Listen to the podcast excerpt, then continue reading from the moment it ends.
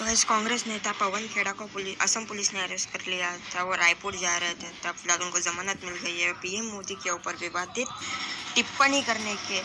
वजह से उन पर कहीं जगह तीन से चार जगह पे मामले दर्ज किए गए थे उस दौरान उनको फिलहाल गिरफ्तार कर लिया गया था लेकिन फिलहाल उनको मंगलवार तक सेपेट्री बेल मिल चुका है इस वीडियो के लिए